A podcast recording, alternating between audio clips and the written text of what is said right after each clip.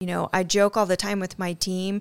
I'm at the uh, the point where all day long I'm just sharing my past mistakes with my team, and that's you know the most valuable learning Wow, tool, yeah. right? Hey, don't do this. I really screwed that up a few years ago, right? and, and, you know, it's funny, but it's true. And let's not do that again. And this is how we can avoid it and how we can maybe turn this really huge challenge into the most amazing opportunity for the next building.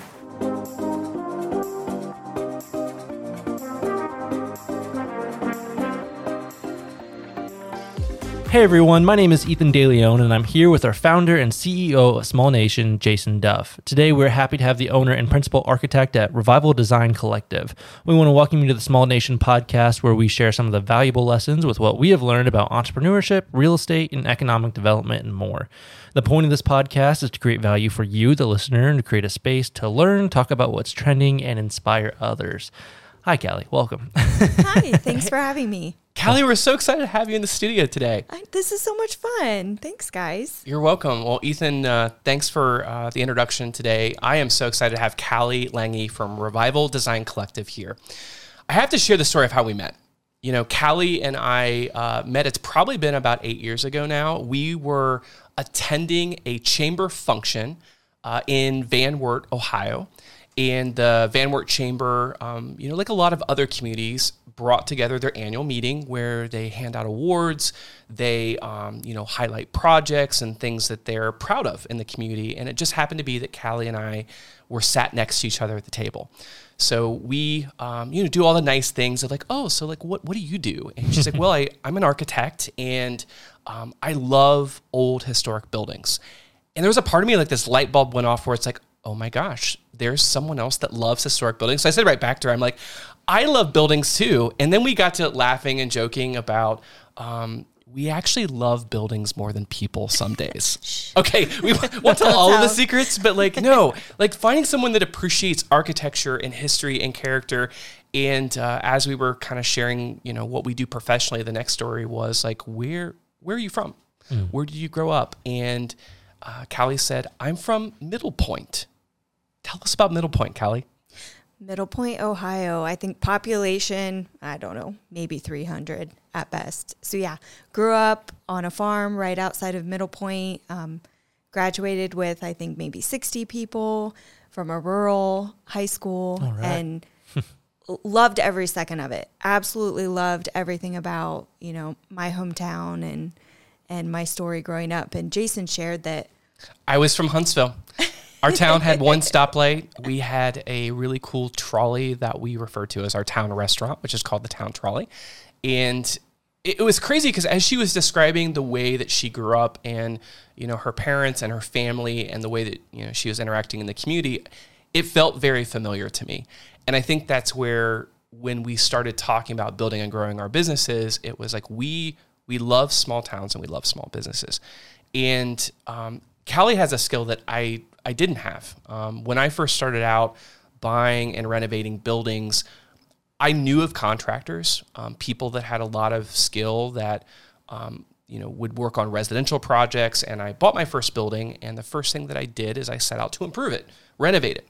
Uh, the building needed uh, updated electric. Electric was old. It needed uh, new framed walls. It I, I needed new lighting, and so I started going to town and renovating that space. And all of a sudden, I came and there was a gigantic stop work order posted on the front door. so bad. I. I, well, listen, and this is the thing about most people starting out in, in real estate. You, especially in residential, you can hire your cousin that has got the great carpentry business. You can hire, you know, friends and family that do electric and plumbing. But the big thing that I had no idea is that when you move to commercial, there's a whole set of building codes and rules mm-hmm. that govern how you can do it. And when I was, you know, learning about Cally and her business, that's something that she and her team specialize in. And I, I think for for me, starting out, when I got those red tags, it really frustrated me because I had not planned for project delays. I had not planned for the additional cost and time that would take to actually go through those processes. And then I learned about those processes and I'm like, reading this code, it's foreign to me. Like, I don't understand what this means. Mm-hmm. And then when I would take it back to my contractors, the price that I had to do some of this stuff, it not only doubled and sometimes it actually quadrupled. And that's where I think so many businesses and entrepreneurs and people that want to buy and renovate historic buildings are sometimes out of business before they've even started because they don't know about this. And um, that's why I so important, I so appreciate the important work that you do, Cally. Thank you, Jason. Sorry, go ahead.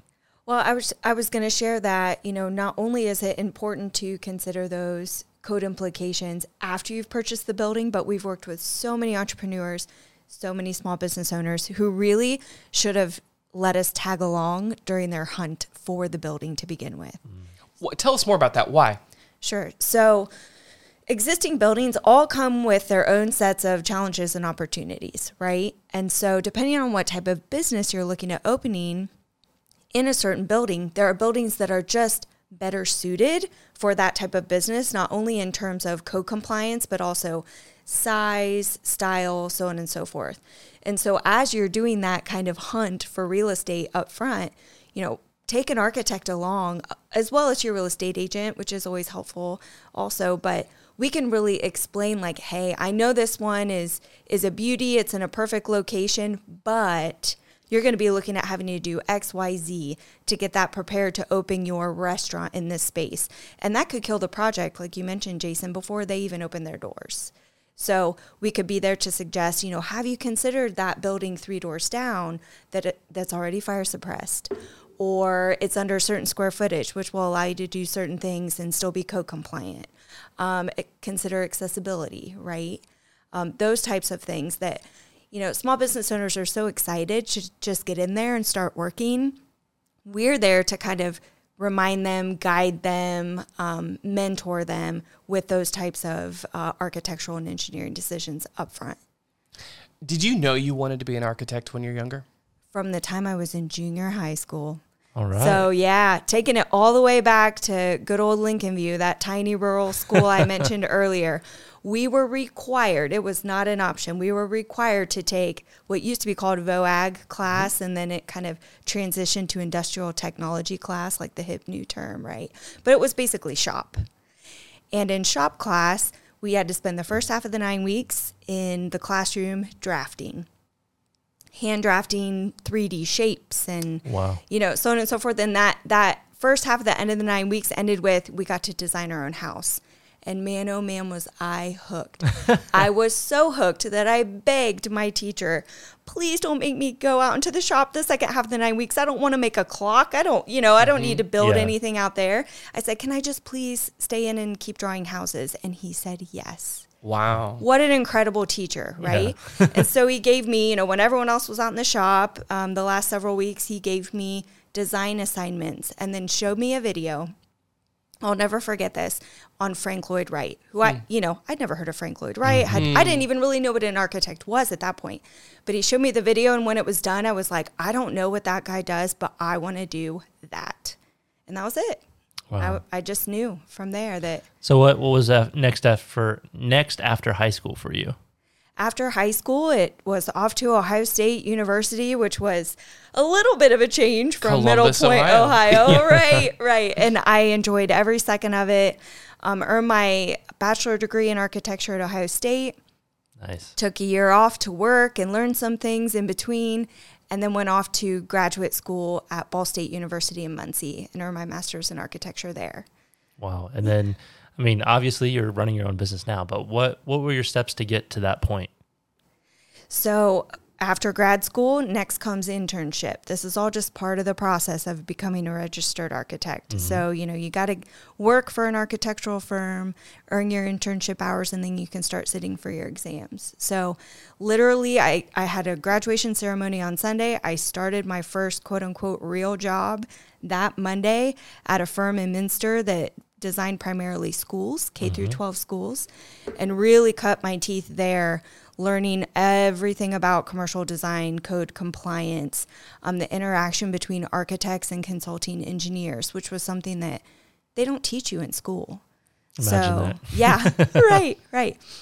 So that, you know, real world experience was enormous. And, yeah.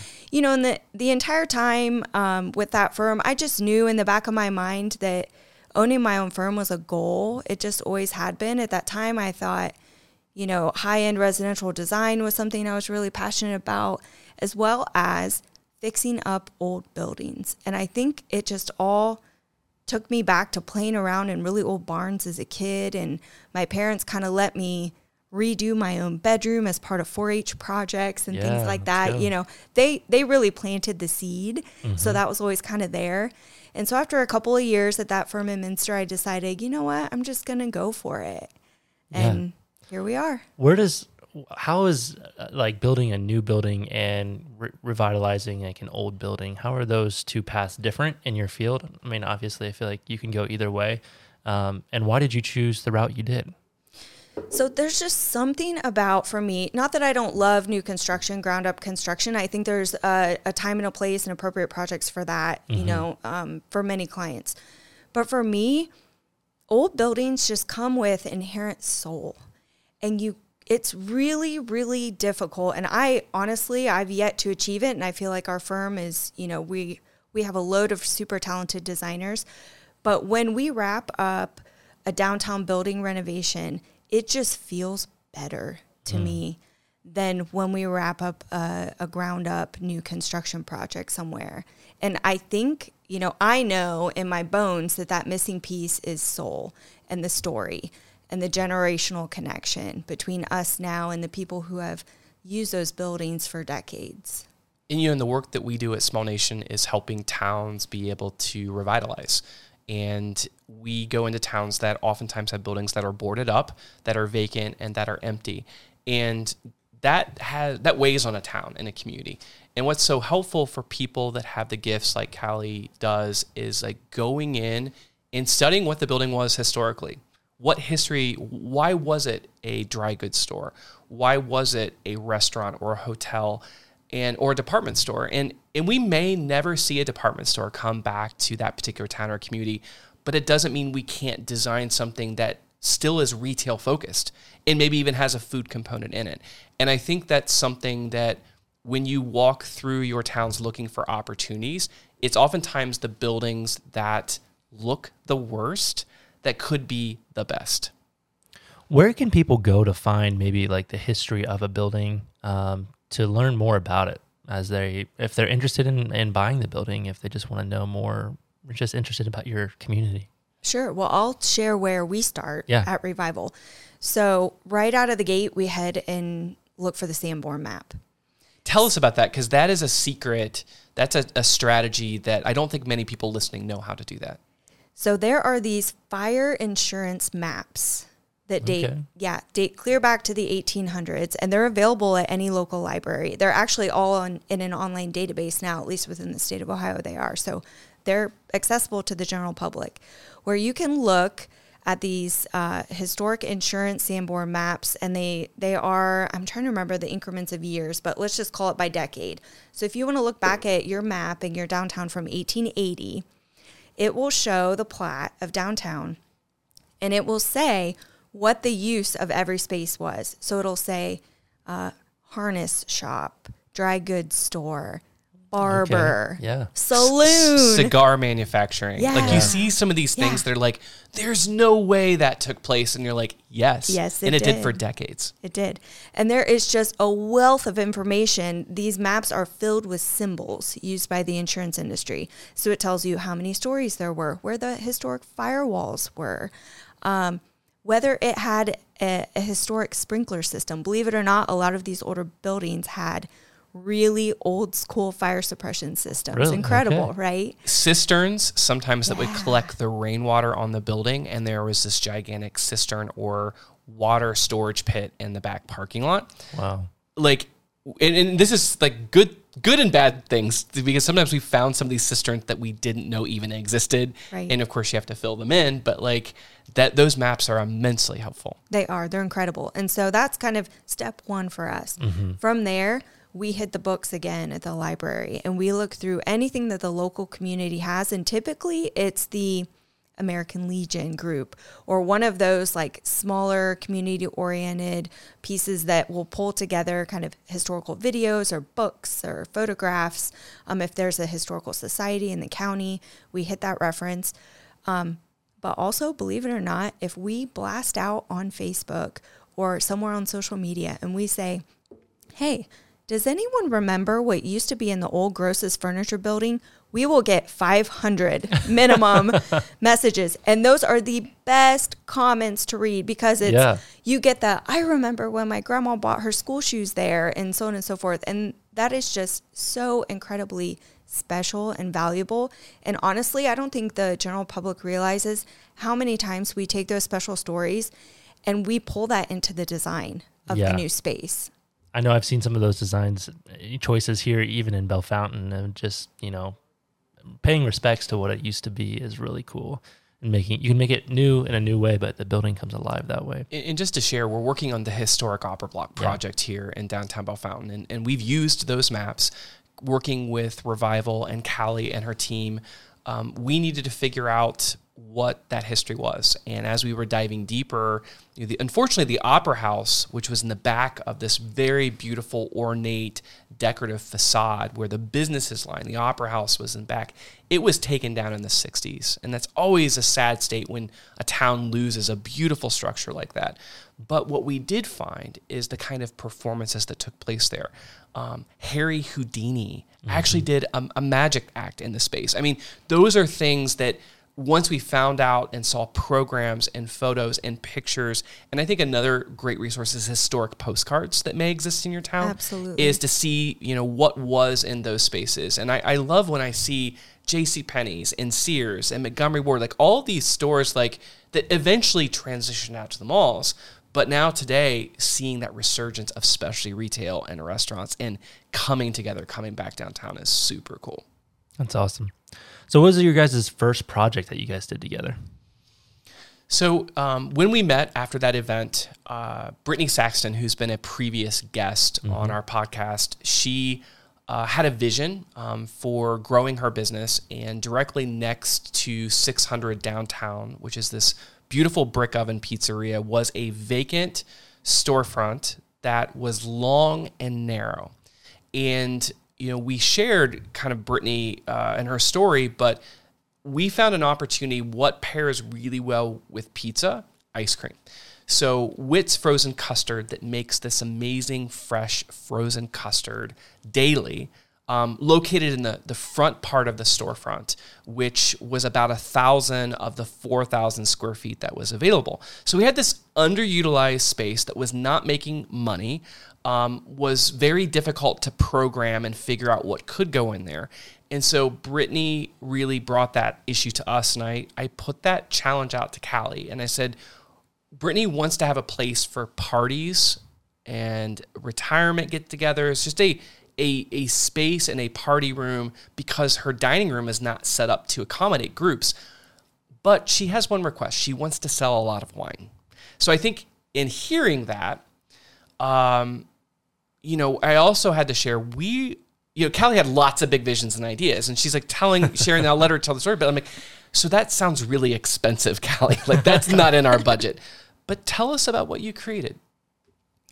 So this was a big sell, especially being my very first project with Jason. I was a little nervous to present. Yeah. But I, my mind, after meeting with Jason and hearing what Brittany wanted, what kind of experience she wanted, she wanted something intimate for groups. She wanted to sell a lot of wine. In my mind, it was like totally obvious. We've got to create a wine cave here. I mean, come on. But And first off, this is a downtown building.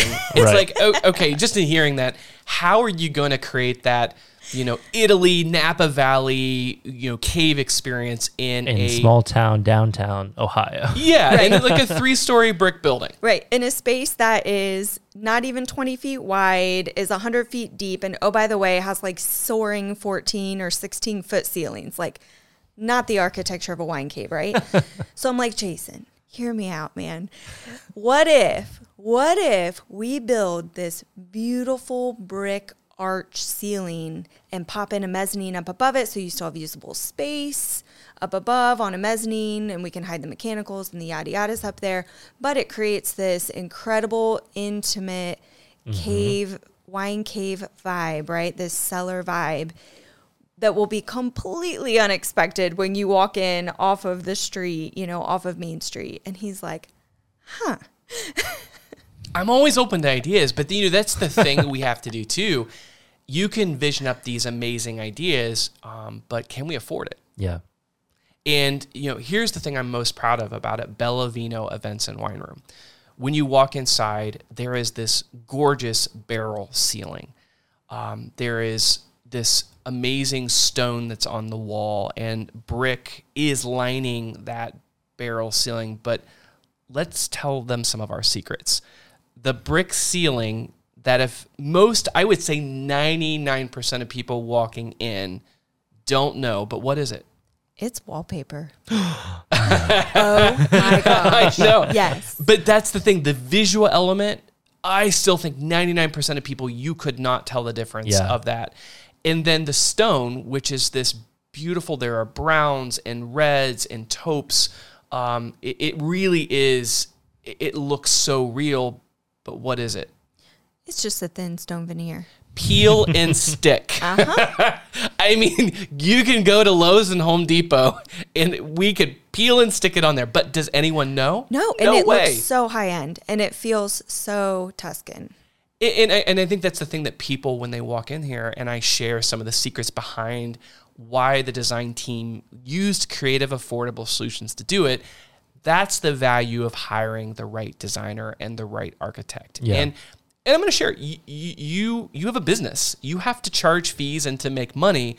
And I think for some developers that are just starting out, it's like they look at that fee and it's like, well, oh my gosh, how how would I f- afford that? Well, let me have you ask the question: What if you don't spend the money to plan, design, and think about the end result? What's that going to cost you in lost sales?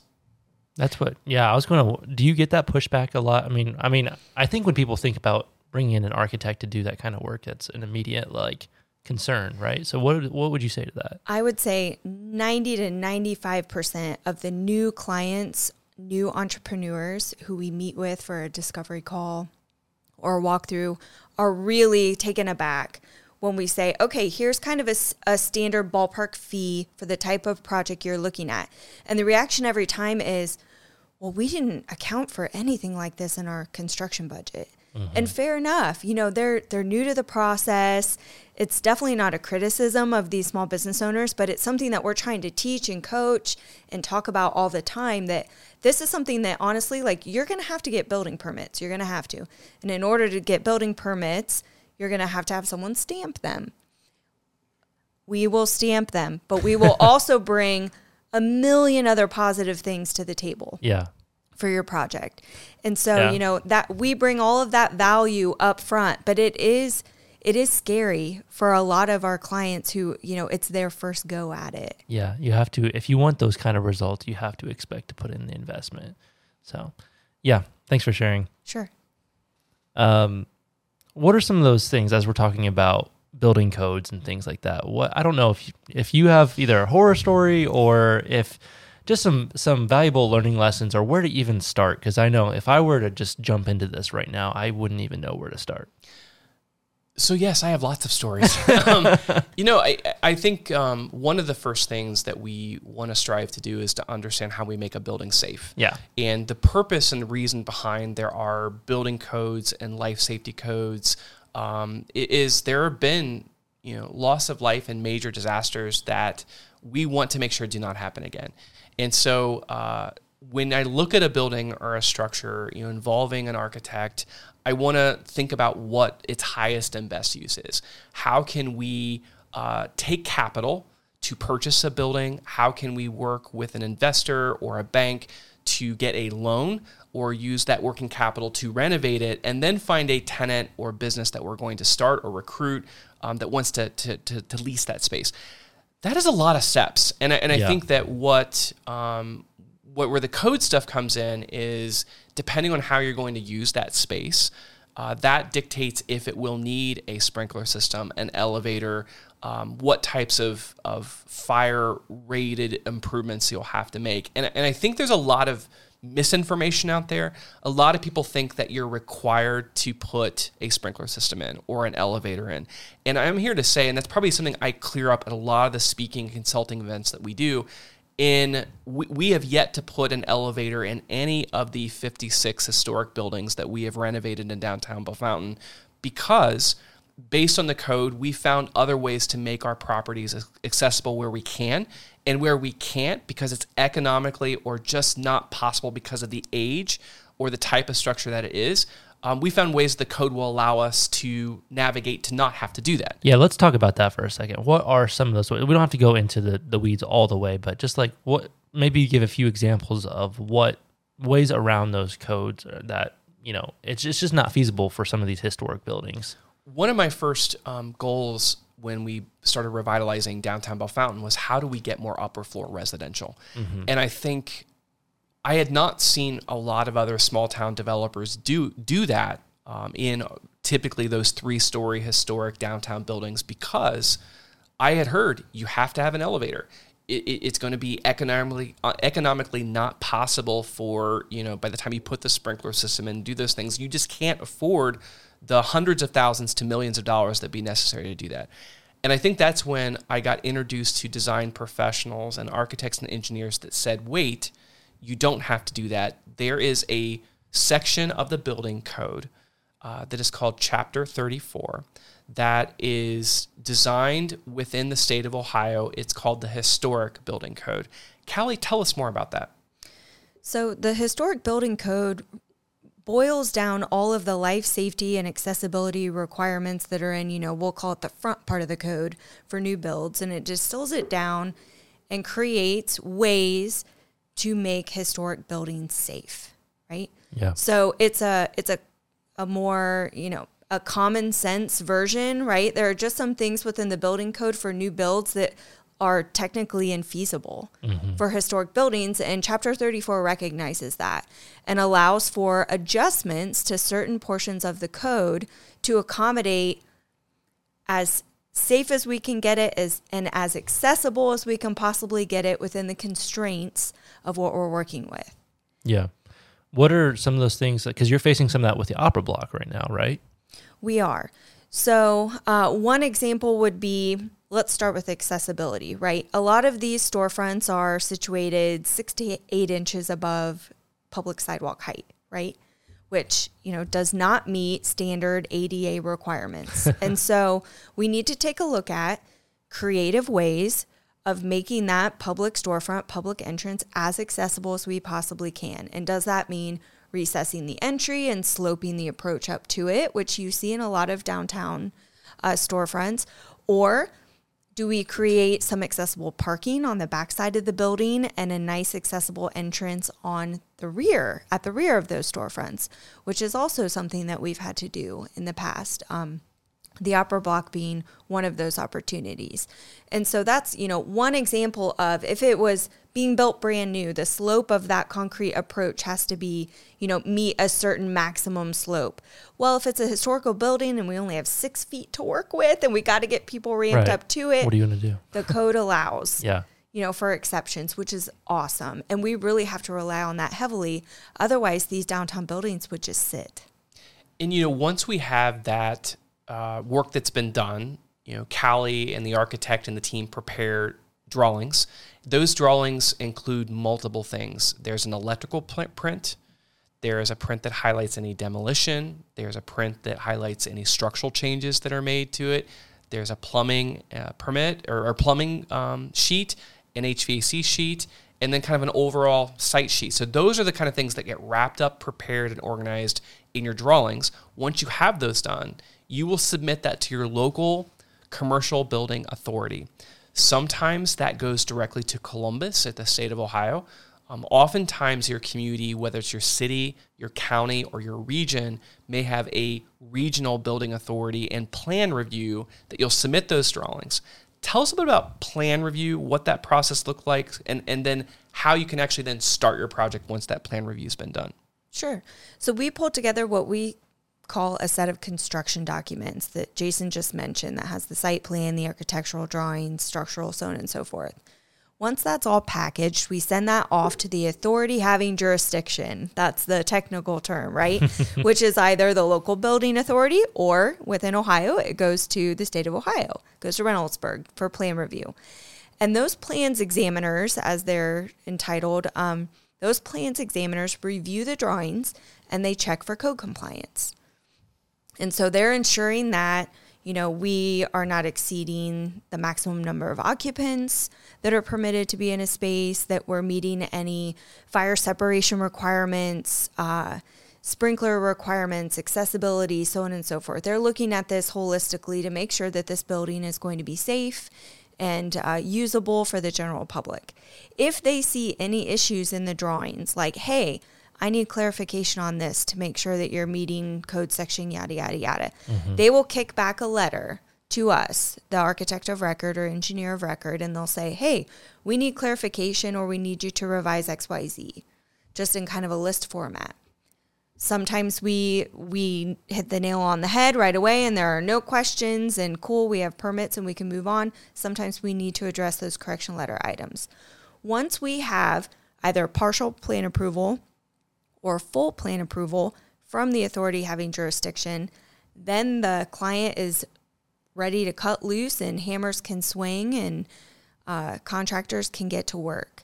Um, then it's time for building inspections. So that's kind of the, the handoff in the sequence of events.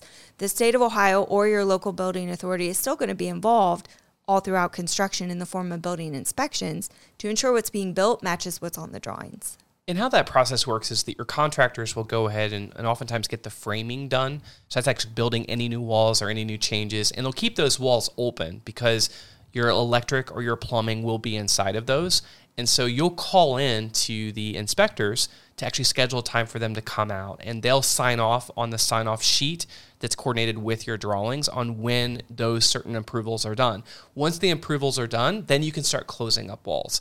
So I think part of what adds money and complexity to commercial projects is the time that it's taking your contractors and your subcontractors to go through those processes because I think sometimes in residential you can kind of do it all together and you're not going and having kind of each individual phase or trade inspected on site. So if you have a local building authority that's fast, that's efficient, that uses technology, thank we are always so thankful to find. Oh, it's a game changer. Because if you don't, everyone is hurry up and wait. And the problem is with the wait, the meter continues to run. Mm-hmm. And, you know, today's labor rates, you know, could be 60, 70, 80, 100 plus dollars an hour. So you can see you don't want people standing around waiting for inspections. Right. And that also creates a, a ripple effect. If you have a tenant who is chomping at the bit to get in and open their retail store by holidays, right? That's yeah. always a big one. You know, a boutique wants to be open by November 1st, right? At the very latest, so they can hit that kind of fall and Christmas sales that's going to carry them through January, February, March. If if your construction timeline way back in March, you know, when people are thinking like, oh, we're not in a huge hurry, when that starts to get pushed back by four weeks, eight weeks, 12 weeks, all of a sudden that becomes really scary for that new tenant. And if they can't open until January, that may kill their business before they even get their doors open.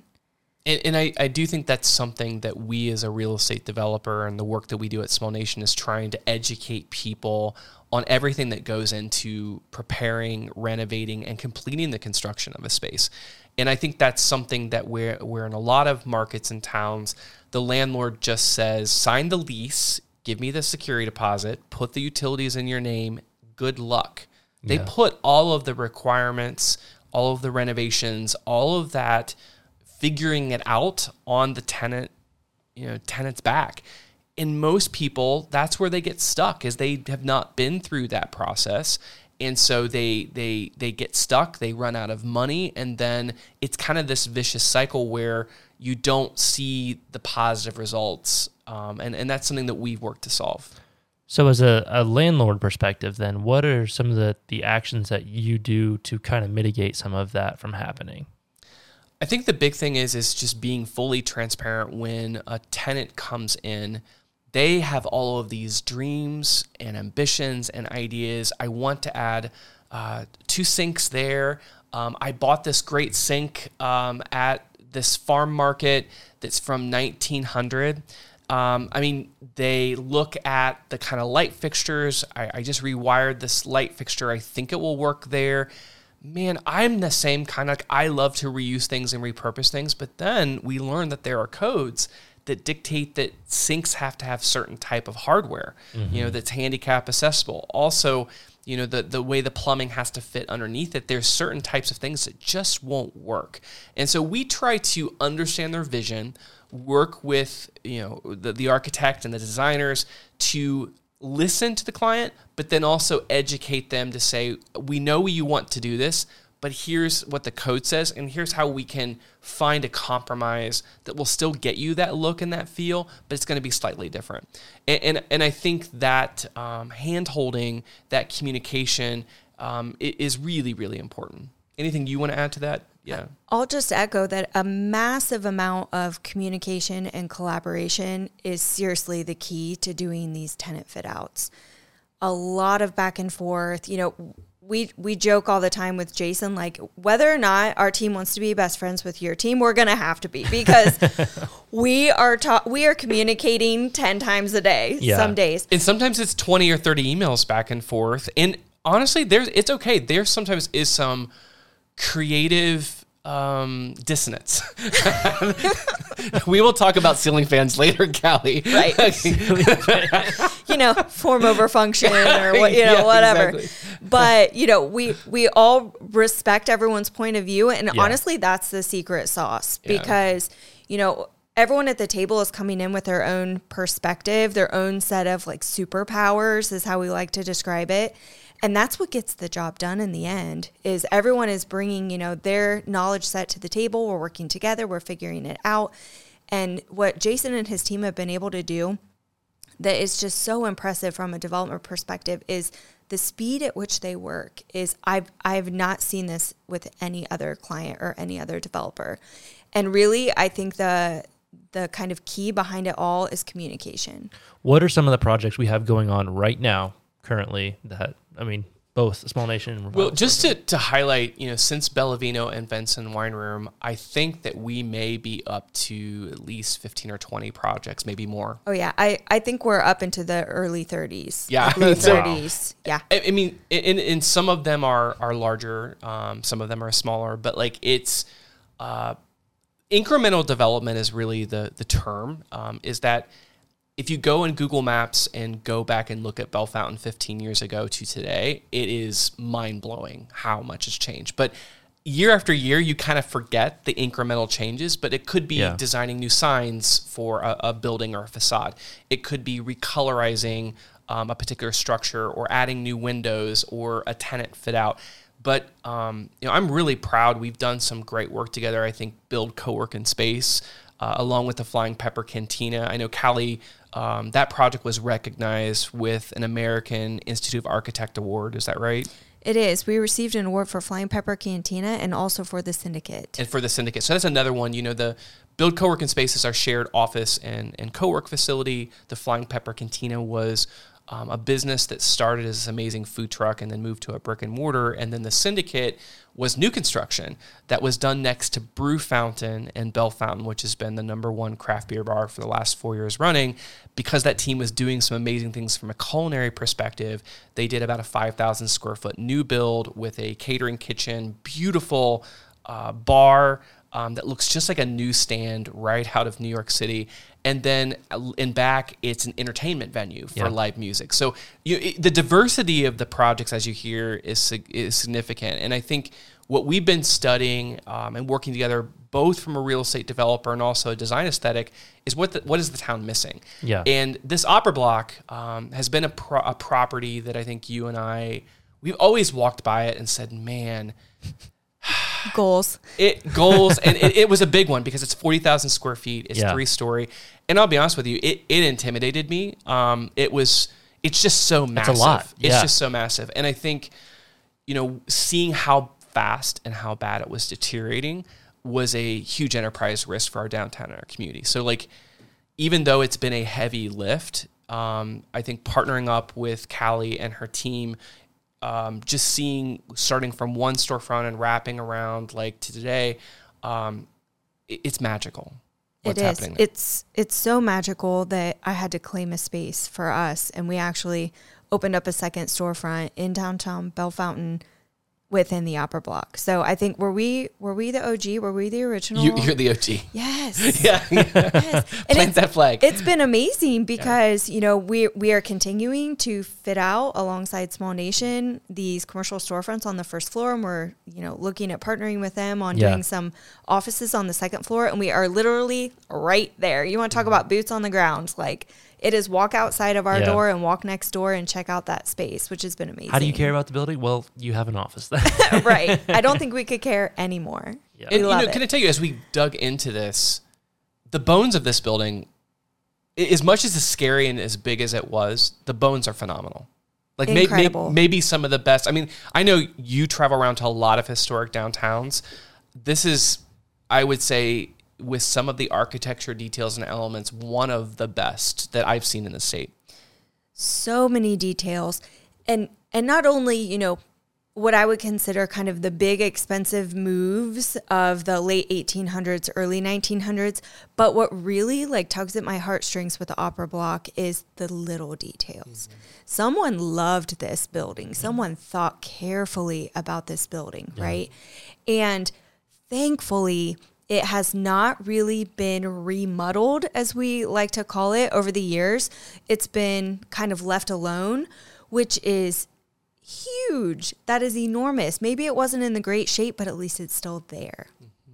So we can take care of it we can fix it and we can bring it back to life. And so yeah i mean this is going to be just epic jason when it's finished Thank you, and I I'm super excited too, and I think that's one of the the the things that I am am just processing and excited for what's next is that you know we've been hosting lots of groups from around the state and even some people from around the country coming to see and understand more about the revitalization that's happening here. And I think today's podcast, like you helping connect the dots of why uh, working with engineers and architects are important, getting those construction plans together. But, you know, w- when they come here, they're kind of in awe about like, how do you get 56 buildings? And I, and I appreciate the compliment about speed. And just to comment on that, it is about the team that you put together and um, your ability to solve problems and make decisions quickly. Uh, but I, I I think now it's taking what we've learned here and helping all these other towns around the state and around the country. And I know you're doing that. we're doing our best yeah Yeah. But you know, tell us about how you know how how you're taking what you're learning and how you're helping other towns and communities around the state. Well, it's you know, I think it's the same with with anything, right? The more you do it, the more you learn and you know, I joke all the time with my team. I'm at the uh, the point where all day long I'm just sharing my past mistakes with my team and that's, you know, the most valuable learning Wow, tool, yeah. right? Hey, don't do this. I really screwed that up a few years ago, right? and, you know, it's funny, but it's mm-hmm. true. And let's not do that again. And this is how we can avoid it and how we can maybe turn this really huge challenge into the most amazing opportunity for the next building. And so, you know, we have kind of created this formula within the studio where, okay, guys, this is our process. When we are hired on to help renovate this downtown building, let's call it a standard like single storefront, two story, right? 20 feet wide, two story, usually about 2,000 square feet per floor. All right, here's our process for going in and doing field documentation. Okay. And that's our let's get to know the building day. Yeah. And this is our love that. process for measuring and photographing. And we've just really nailed down a system. And not only has that made it easier for us within the design process, but we've really been able to streamline and kind of pare down our fee um, on that front end, which, you know, any any kind of economies we can pass along to some clients, awesome, right? Yeah. So, you know, really taking that process and, and coaching our team on, okay, if you run into this, because by and large, these old buildings within the state of Ohio that were, you know, built around the same time are, it's a lot of repetitive construction, um, a lot of repetitive details. And we've learned over the years how to, how to kind of manage all of those challenges. And so being able to share that knowledge um, from small town to small town, developer to developer, has been really fun for us. And then just seeing the amazing community response. I mean, does it get any better than that at work? I Yeah. don't think it does. I love that. And you just took the the the the big move and risk of buying your own historic building. We did. So we outgrew our cute little space in downtown Celina. And we, we looked long and hard in Celina, and we there just wasn't a building available that fit our needs. And so we went one little town away to Coldwater, Ohio. And we pulled the trigger on a, a massive 16,000 square foot tank of a building right in the heart of downtown Coldwater. It's gorgeous. Art Deco facade built in the late 1930s, concrete floor between the first and second floor. I mean, this thing is a tank. Um, there have, before we bought the building, there were only two owners previously, Wow. Which is really That's unusual rare. Yeah. Yeah. both furniture stores hmm. with in-house interior design. So it was like, could this be more perfect for a revival? So, you know, I'm on a high. We bought a building. This is so much fun. We have a fire. Oh, no. Like I get a text. Well, no, no. I'm looking on social media and I'm like, oh my gosh, because it, it is. I will tell you one of those things that I keep me up at night is when storms come in. I used to love like I was a weather geek. I was like one of the gigantic tornado warnings and all that stuff. Now a thunderstorm like blows through. I'm panicking because I have all these roofs and buildings and I'm worried about like what could happen with them. Well, when I saw that there was a fire and it looked to be large and Coldwater, like my heart sank. And I'm like, please don't be Cally's building. Please don't be anyone's building. But it it was, and It you was. sent some pictures and like you just finished the hardwood, refinished the hardwood floors and sanded them on the first Oh floor. And We had and and we had, you know, moved all of our fun, you know, product and desks and all, you know, we were storing it in this back warehouse area and that's where the fire occurred. So we essentially lost all the things we had just moved over from our slide. I mean, it was crushing, crushing blow. So, you know, we're recovering from that. We're picking up the pieces and working with insurance and, you know, planning next steps. Kid you not, less than a month later, this we are hit with this huge, weird windstorm at like midnight. I don't know if you guys remember when I think Bellefontaine was hit by it as well. Didn't think much of it when, when I was laying at home. You know, our house shook and I was worried about our house. Didn't really think about the downtown building get a photo next morning from our contractor, our masonry restoration contractor, of this like horrid hole in someone's roof and it still hadn't clicked yet. And I'm like, what is what is this? And he's like, That's your roof. It Oh, no. that wind literally peeled our roof back like a tin can. I- I'd never seen ne- anything like and, uh, it. and listen, I've seen a lot of roofs and a lot of buildings. When when we looked at it, like it it it, it literally just that's the description. It peeled it all back, and you could see the exposed insulation and Oh, you could see Everything. inside the second floor of our building. I mean, come on, Yeah. right? Come Strike on, two. Strike two.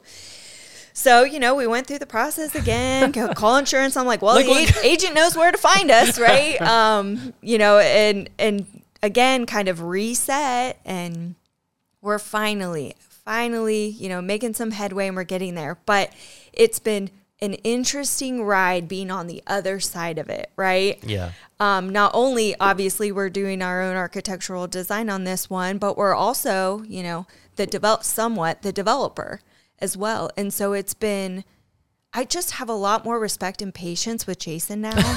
see, I, I knew there'd be a big benefit out of this. Seriously, I'm like- now now that it's like my pocketbook and my mm-hmm. timeline and my Yep. contractors that are being affected, I'm like, man, I really need to show some of our clients some more grace because So you mean it's not easy to go buy a bunch of bu- bunch of old buildings in downtown? I mean, as it get it turns done? out, it's a rocky road, but it is fun. I It's got to totally admit, worth it. It is. And I think that's the thing. It brings us so much purpose and passion to see the transformation because it's kind of you know just like Cally was saying when she was back in sixth grade and like visioning stuff on paper, and then probably the greatest joy is that that we look at like when we walk out to the opera block right now. We did these these renderings of recolorizing the facade. Mm-hmm. Looking at it in person and then thinking back to that rendering, it makes it totally worth it. Oh, That's the why. Well, and I think about how much in I'm in love with, you know, some of these really rough shape downtown buildings now. And we're restoring them and we're going to be long gone. And a hundred years from now, someone else is going to be standing out there looking at that. And it's still going to be there because we're all taking care of these buildings now.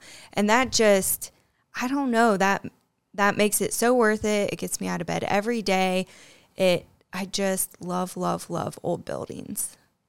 Thank you so much for sharing that, Cally. I, I your your passion for the buildings is contagious, and um, I mean, it's kind of cool. I mean, as a as a content creator, portfolios are everything, and to think that your portfolio is literally just these downtowns, like that's so uh, visual and so satisfying, and and something that whole communities can get behind, and you're like changing parts of the entire state, which is really cool.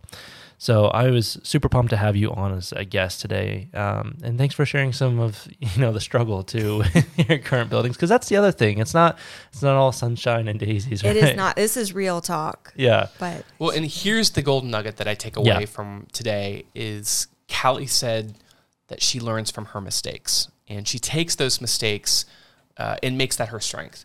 And uh, one of my mentors always said that mistakes are just accelerated learning. You can read in a textbook, you can, you know, try to conceptually understand what someone went through, but when you go through it yourself and can be able to articulate that lesson to someone else, that is learning. And I, I think that is your superpower. I, I try to also learn from you and others and make that our superpower.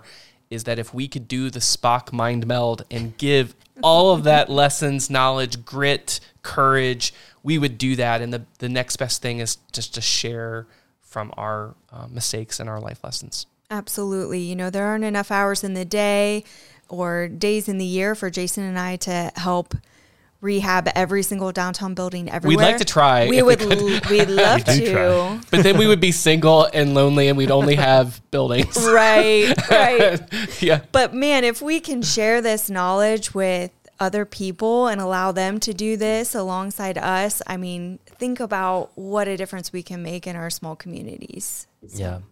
Where can people follow you or Revival and keep up with what's happening with you guys? All right. So you can find us online at revivaldesign.co. We're on Instagram, same handle. We're on Facebook, Pinterest, Houzz.com, just about everywhere. Great. So yeah, we would love you guys to follow along in our journey. Yeah. Also, uh, with specifically the Opera Block project, um, I'm trying. It's taking a lot of time, and I expect it will take a lot, lot longer. But um, to kind of just document the journey on video and um, kind of just capture uh, Small Nation's perspective, Revival's perspective, and um, as as it's being developed and turned into uh, what it's going to be. I think it's going to be a very awesome transformation. So uh, be looking for some of those videos and and kind of documentary style uh, videos to drop, and you can kind of And that website is is scenes. operablock.com. There you go. All right. Thank you, everyone, for tuning in and checking out the Small Nation podcast. You can find us anywhere that you listen to your podcast, including Spotify, Apple Podcasts, and even the Small Nation YouTube channel. I hope you're able to pull some value from that conversation, and we hope to see you in the next one. If you enjoyed it, be sure to leave a like, comment, or a five star review to help more people to discover this podcast. Stay tuned to Small Nation on social media to keep up with all the cool projects that are happening here. And until next time, this is Ethan with the Small Nation podcast signing off. Thanks, everyone.